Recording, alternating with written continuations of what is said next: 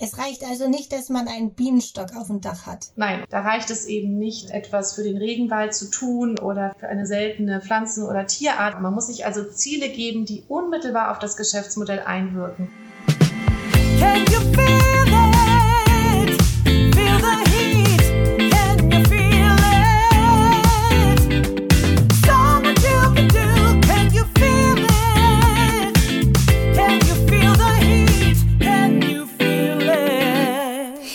Zu einer neuen Folge von Planetary Business, dem Podcast für umweltbewusste Unternehmensführung. Mein Name ist Stefanie Hauer. In der heutigen Folge erfahren Sie, warum das Jahr 2021 ein entscheidendes ist für die Wirtschaft allgemein und auch für Ihre Firma. Die Anforderungen an Unternehmen und deren Nachhaltigkeitsstrategie, formuliert durch die Gesellschaft, die Politik und den Kapitalmarkt, entwickeln sich in einem atemberaubenden Tempo. Damit stehen Sie als Managerinnen und Manager vor der Wahl. Sie können Umweltbewusstsein als eine weitere Dimension verstehen, die Ihren Job erschwert. Noch mehr Abstimmungsbedarf mit den Stakeholdern, noch mehr Vorgaben, die zu erfüllen sind. Oder Sie erkennen die Chance, in dieser neuen Ära die Führung zu übernehmen und nicht nur Ihre Firma, sondern das gesamte System zu verändern.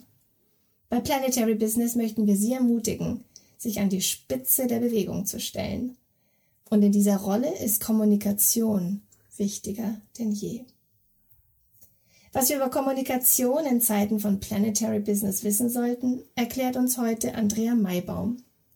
Sie ist Direktorin und Expertin für Corporate Sustainability beim neu geschaffenen PR-Giganten Finsbury Glover Hering. Liebe Frau Maybaum, wie schön, dass Sie da sind.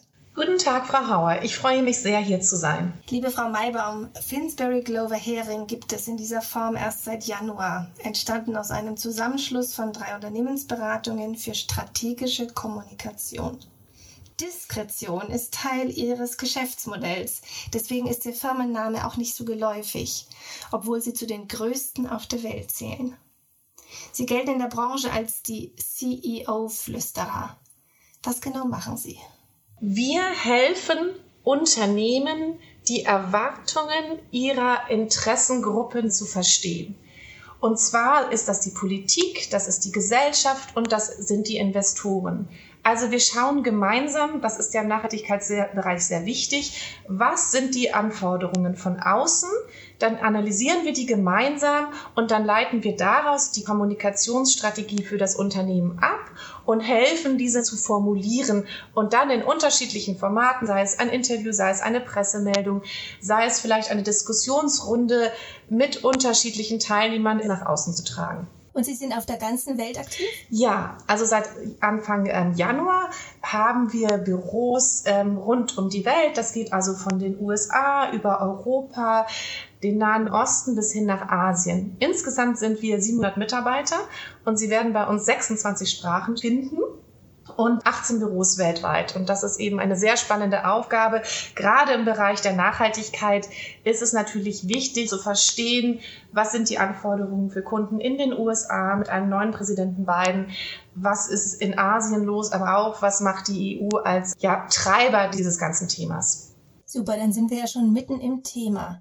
Denn wir möchten heute mit Ihnen zwei Dinge klären. Zum einen, wie verändert sich die Welt, die relevant ist für die Unternehmen?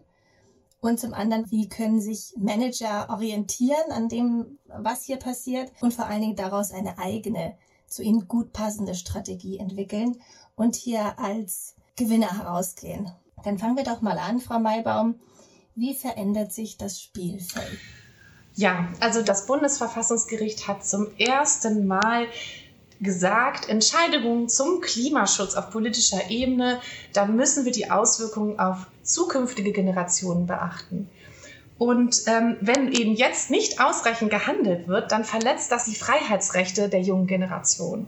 Und das war wirklich ein ganz, ganz neuer Gedanke. Und man hat gesehen, die Politik hat gleich gehandelt. Also die Bundesregierung hat in Windeseile ein neues Klimagesetz aufgelegt, in dem sie die Klimaneutralität sogar noch mal fünf Jahre nach vorne gezogen hat, also nicht 2050, sondern 2045 und auch strengere Ziele ähm, bis 2030 gegeben hat. Und das ist ähm, tatsächlich etwas, was Unternehmen direkt betreffen wird, denn es gibt dann eben auch strengere Ziele für einzelne Sektoren. Karlsruhe war im April und gleich im Mai ist die nächste Bombe geplatzt, und zwar in Den Haag. Ja. Erzählen Sie, worum es da ging. Das ist ein Dammbruch, wie Rechtsexperten sagen. Ja, also da ging es darum, dass ein Bezirksgericht, also ein unteres Gericht in Den Haag, den Ölkonzert Shell dazu verpflichtet hat, sich strengere Klimaziele zu geben. Und zwar hat das Gericht gesagt, ihr müsst eure CO2-Emissionen um 45 Prozent bis 2030 senken. Und das ist so neuartig, weil ein Gericht erstmals ein klares Emissionsziel formuliert hat. Und das war nur möglich, weil eben Shell ein Großemittent ist. Shell ist in vielen verschiedenen Ländern auf der Welt aktiv, hat einen größeren CO2-Fußabdruck als die gesamte Niederlande. Das heißt, es mussten mehrere Dinge zusammenkommen. Ein großes Unternehmen mit relevanten Emissionen, aber natürlich auch ein ähm, juristisches Setup in den Niederlanden, das das erlaubt hat. Also Shell ist für 1,7 Prozent der weltweiten Emissionen verantwortlich, ist damit eines der zehn wichtigsten, um nicht zu sagen kontrollierenden Unternehmen auf der Welt, was Transformation betrifft. Das Shell-Urteil ist in zweierlei Hinsicht sehr, sehr bedeutsam. Zum einen rückt es die Großemittenten in den Fokus und die geraten mehr und mehr ins Rampenlicht und Umweltschutzverbände haben ja auch schon angekündigt, dass weitere Klagen folgen werden und die Investoren werden nach diesem Urteil auch anders auf diese Unternehmen schauen. Zum Zweiten sind die Scope-3-Emissionen in den Blick gerückt. Das sind die Emissionen, die beim Endkunden entstehen, also wenn das Benzin im Motor verbrannt wird. Und das ist eben auch nochmal eine Zeitenwende, weil es nicht nur um die Emissionen geht, die im eigenen Betrieb entstehen, sondern es geht eben auch um diese indirekten Emissionen, die weiter in der Wertschöpfungskette entstehen. Shell hatte bisher sich vorgenommen, 20 Prozent bis äh, Ende dieser Dekade zu reduzieren und muss jetzt auf 45 gehen. Das ist ein bahnbrechender Eingriff auch in die Privatwirtschaft. Damit stehen jetzt Regierungen und Unternehmen unter einem noch nie gesehenen Druck nach Karlsruhe und dem Urteil in Den Haag.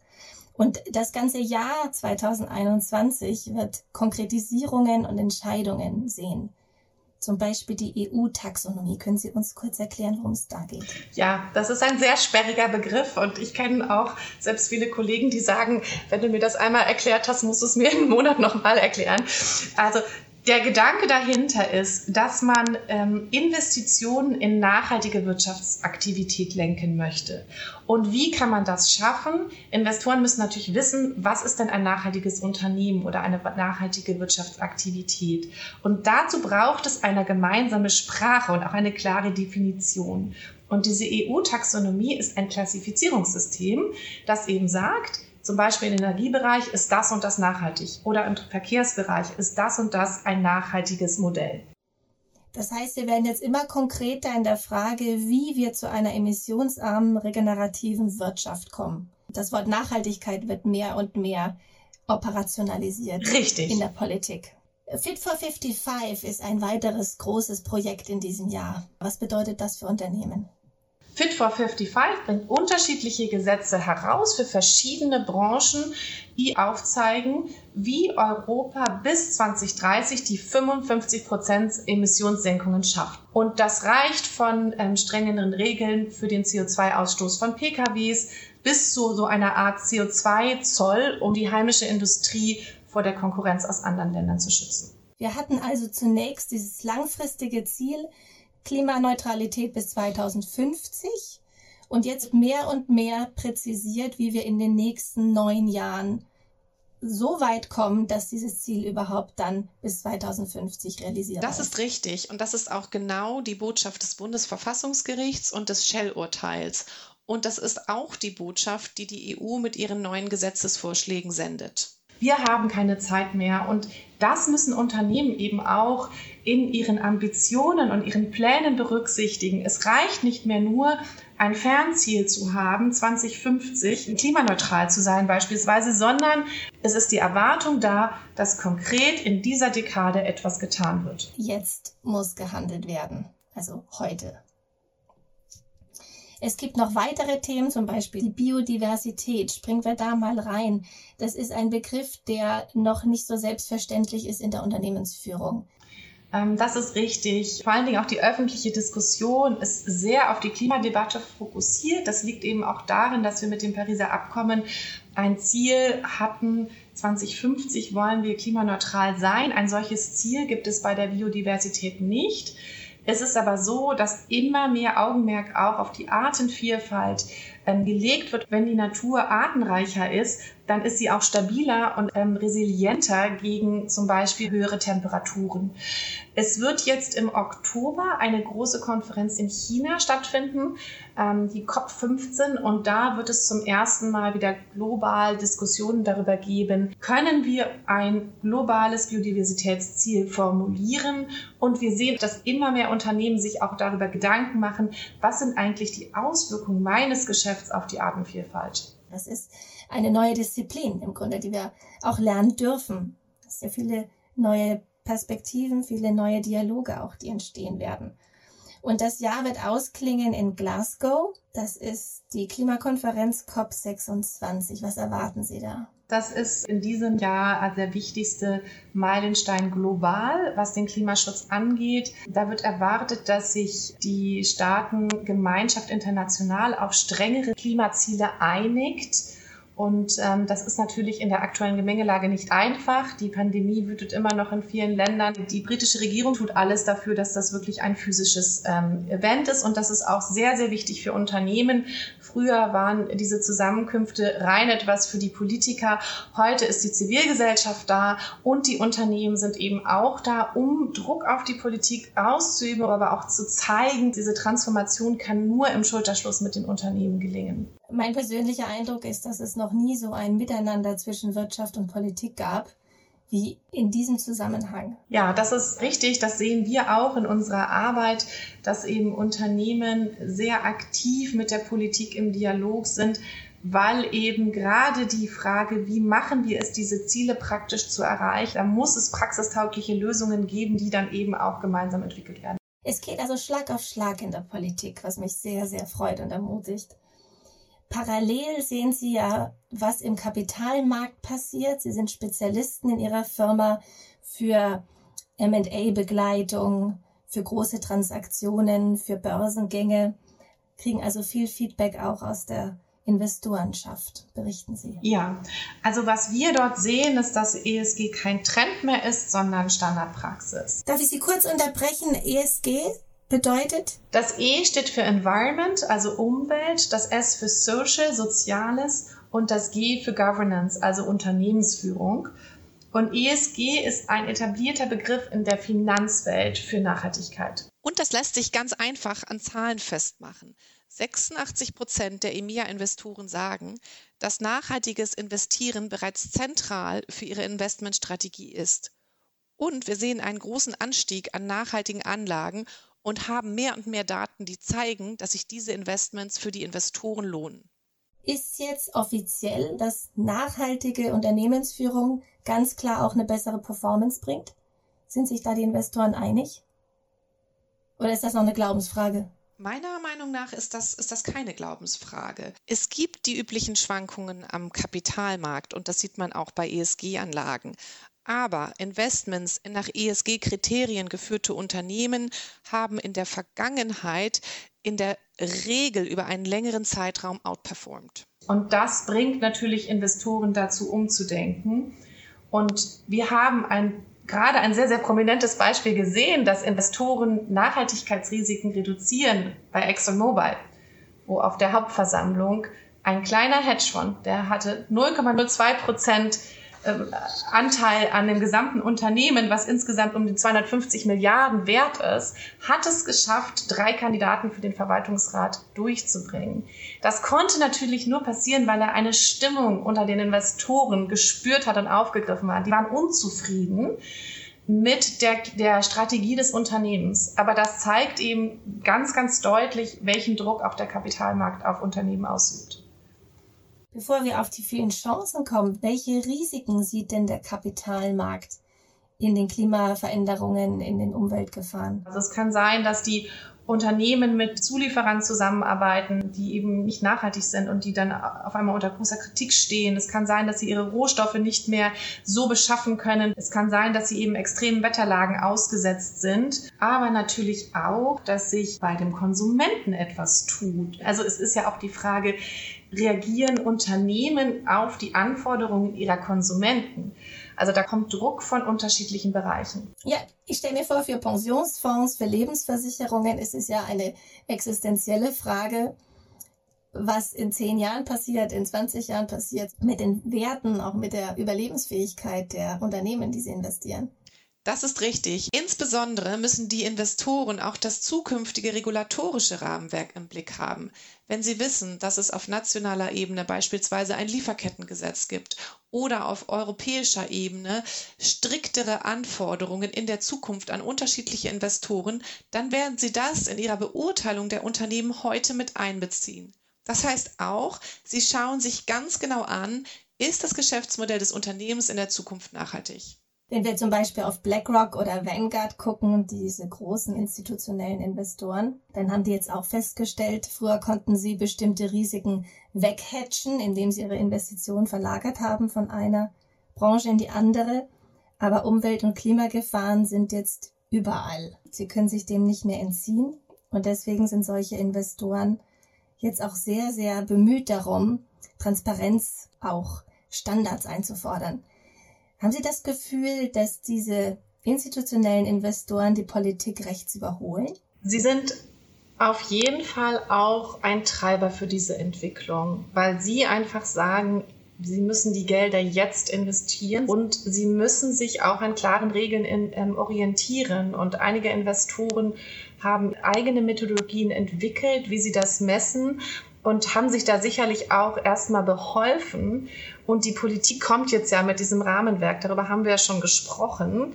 Aber die Investoren standen eben ganz vor der praktischen Frage, wie bewerte ich denn Unternehmen? Frau Malbaum, danke für die, die Übersicht. Dann konzentrieren wir uns doch ab sofort auf die Firmen, die mitreden wollen, vor allem mitgestalten wollen. Sie haben mit vielen Firmen Strategien entwickelt. Was sind Ihre Learnings? Also für mich stehen vier Bereiche im Vordergrund, die für die Nachhaltigkeitskommunikation eines Unternehmens ganz wichtig sind. Da würde ich zum einen sehen die Ambition eines Unternehmens, also welche Ziele hat sich das Unternehmen gesetzt und wie setzt es diese um. Zweitens, wie hat das Unternehmen seine Nachhaltigkeitsstrategie in die Unternehmensstrategie und in das Geschäftsmodell integriert. Das dritte, welche Rolle spielt eigentlich die Führung des Unternehmens in der Kommunikation? Und der vierte Punkt, wie kann das Unternehmen Nachhaltigkeit auch nach außen tragen mit, der, mit den gesamten Aktivitäten, die das Unternehmen im Bereich Kommunikation hat. Da geht es um die Visibilität der Nachhaltigkeitsstrategie nach außen. Gut, dann gehen wir mal ins Detail. Dann fangen wir mit der Ambition an. Also die Frage, welche langfristigen Ziele hat sich ein Unternehmen gegeben, aber auch welche mittelfristigen Ziele? Der Fokus ist auf dem Handeln hier und jetzt. Das Unternehmen muss also glaubwürdig sagen, was tun wir in dieser Dekade und muss es nicht nur sagen, sondern auch umsetzen. Und zugleich wird die Konkurrenz größer. Das heißt, man muss als Unternehmen jetzt auch viel besser erklären, warum ist denn das, was ich tue, besonders? Mache ich etwas, was andere noch nicht tun? Es ist ja ein wunderbarer Wettbewerb, der da anfängt, ein Wettbewerb der Ambitionen, sehen Sie auch, dass das, was versprochen wird, bisher eingehalten werden kann? Das ist eben eine schwierige Balance. Man darf halt nicht vergessen, dass das eine interne Transformation im Unternehmen bedeutet, weil oftmals werden Geschäftsfelder zugemacht, die vielleicht auch der Stolz des Unternehmens waren und neue Geschäftsfelder werden entwickelt. Das ist ein Kulturwandel von unglaublichem Ausmaß in den Unternehmen und Unternehmen müssen den Ausbau der neuen Geschäftsfelder finanzieren können. Da kommen die Banken ins Spiel. Das heißt, ich muss natürlich meine Erträge aus den traditionellen Geschäftsfeldern auch in gewissem Sinne erhalten um die neuen Geschäftsfelder finanzieren zu können. Sonst werden die Investoren sagen, das Ganze ist jetzt nicht solide finanziert. Der zweite Punkt ist, dass die Nachhaltigkeitsstrategie in die Unternehmensstrategie integriert ist und auch insgesamt ins Geschäftsmodell. Es reicht also nicht, dass man einen Bienenstock auf dem Dach hat. Nein, da reicht es eben nicht, etwas für den Regenwald zu tun oder für eine seltene Pflanzen- oder Tierart. Man muss sich also Ziele geben, die unmittelbar auf das Geschäftsmodell einwirken. Nennen Sie mal Beispiele. Welche Firmen machen das gut? Ähm, wir haben mit einer Studie, wo wir uns die äh, Nachhaltigkeitskommunikation der DAX-Unternehmen angeguckt haben, herausgefunden, dass an der Spitze waren BASF, Henkel und Covestro. Wo, wo Sie gerade Covestro sagen, das ist auch ein tolles Beispiel, wie eine Firma innerhalb ihres Geschäftsmodells klimafreundlicher wird. Also die nutzen CO2 als Rohstoff. Die können Kunststoff herstellen mit Hilfe von CO2, was bedeutet, dass man weniger Erdöl braucht und CO2 reduziert. Das ist eine deutsche Erfindung, das ist sensationell. Gerade bei der Nachhaltigkeitsstrategie ist ja Glaubwürdigkeit so wichtig und Glaubwürdigkeit wird sehr gerne projiziert auf den CEO oder die CEO vom Unternehmen. Was ist da Ihr Rat auch für Ihre Mandanten? Der CEO ist das Gesicht des Unternehmens und damit muss er auch die Ambition in diesem Bereich verkörpern. Und oftmals sind es ja Nachhaltigkeitsstrategien, die am Anfang der Umsetzung stehen. Es ist also eine Hoffnung, dass das Unternehmen diesen Weg geht. Und der CEO muss es eben schaffen, mit der Kommunikation Vertrauen zu schaffen, dass sich das Unternehmen tatsächlich wandelt. Also heute wird erwartet von CEOs, dass sie eine Haltung zu diesen gesellschaftlich relevanten Fragen haben. Also muss ein CEO zeigen, dass das Unternehmen eben auch seinen Platz in der Gesellschaft verdient als aktiver Teil in dieser Transformation. Wir sehen das ja ganz viel, dass Unternehmenschefs verstärkt auf LinkedIn unterwegs sind, zum Beispiel Herbert Dies von VW oder andere Chefs, die eben über ihre eigenen Social-Media-Kanäle diese Botschaften transportieren. Dann bleiben wir doch mal bei VW. Oder was macht, was macht der CEO richtig? Also er ist ein sehr, sehr authentischer Botschafter für die Transformation des Unternehmens. Und ähm, das macht er mit sehr, sehr viel Mut und Kraft, auch zu einer Zeit, wo ähm, ja die Branche noch nicht so weit war. Und ich glaube, das ist immer wichtig, dass das Ganze authentisch ist. Wie kann sich ein Autobauer, der jahrzehntelang davon gelebt hat, dass wir Treibhausgase in die Luft blasen, auf einmal neu positionieren und sagen, dass er jetzt an der Spitze der Bewegung steht für Elektrifizierung? Wir müssen wirklich diesen Wandel mit den Unternehmen schaffen, die eben noch nicht grün sind. Oftmals wird es so getan, als ob wir diese, diese Riesenaufgabe mit kleinen grünen Unternehmen schaffen können. Aber das ist nicht der Fall. Wir müssen daran, wo die Emissionen entstehen. Und deswegen ist es eben auch so wichtig, dass Unternehmen, jetzt zum Beispiel aus der Automobilbranche oder aus der Energiebranche oder auch aus energieintensiven Industrien, sich an das Thema ähm, ranwagen. Und da ist eben auch unser Anliegen, denen eine Stimme zu geben und aber auch dafür zu plädieren, dass diese Rolle anerkannt wird, weil sie sind eben ein ganz wichtiger Faktor bei der Transformation der Wirtschaft. Das heißt, diese Firmen und ihre CEOs bekommen jetzt eine zweite Chance. Sie können sich neu erfinden. Ja, ja, so ist das. Frau Malbaum, das ist eine rasante Entwicklung, die wir in der Welt sehen und auch für jedes Unternehmen. Eine neue Ära, die da beginnt. Was ist Ihre Prognose für die nächsten Jahre? Also, Nachhaltigkeit steht momentan schon ganz oben auf der Agenda in der Öffentlichkeit, bei der Politik und bei den Investoren. Und das wird sich noch weiter verstärken und es wird jedes Unternehmen betreffen, egal in welcher Branche es ist und auch egal wie groß es ist. Führende Unternehmen stellen Nachhaltigkeit in den Mittelpunkt. Sie setzen sich für die Umgestaltung ihrer Branchen ein, Sie arbeiten aber auch mit der Politik zusammen und gestalten die politische Debatte und das Rahmenwerk. Und das ist eben eine ganz, ganz große Chance für Unternehmen, sich wirklich als Führer im Nachhaltigkeitsbereich auch zu positionieren. Und diese Unternehmen werden auch erfolgreich sein. Dann sind es also aufregende Zeiten für all die Führungskräfte, die gerne die Zukunft gestalten und die die Fantasie haben, dass das Beste noch kommt. Frau Maybaum, das war sehr erhellend, aber auch ermutigend. Es tut sich was. Es tun sich viele neue Chancen auf für jeden Einzelnen, für die Unternehmen, vor allen Dingen aber für diesen Planeten. Ich danke Ihnen sehr für das Gespräch. Liebe Frau Hauer, vielen, vielen Dank für das Gespräch und den interessanten Austausch. Alles Gute. Planetary Business, der Podcast für umweltbewusste Unternehmensführung, wird produziert und moderiert von Stefanie Hauer. Wir sind unabhängig von Sponsoren und Werbekunden. Haben Sie Fragen oder Anregungen? Dann schreiben Sie uns unter mail at planetary-business.org. Besuchen Sie uns auch gern auf unserer Website und lesen Sie mehr über unsere Interviewpartner, die Podcasterin und die Hintergründe zum Podcast unter planetary-business.org.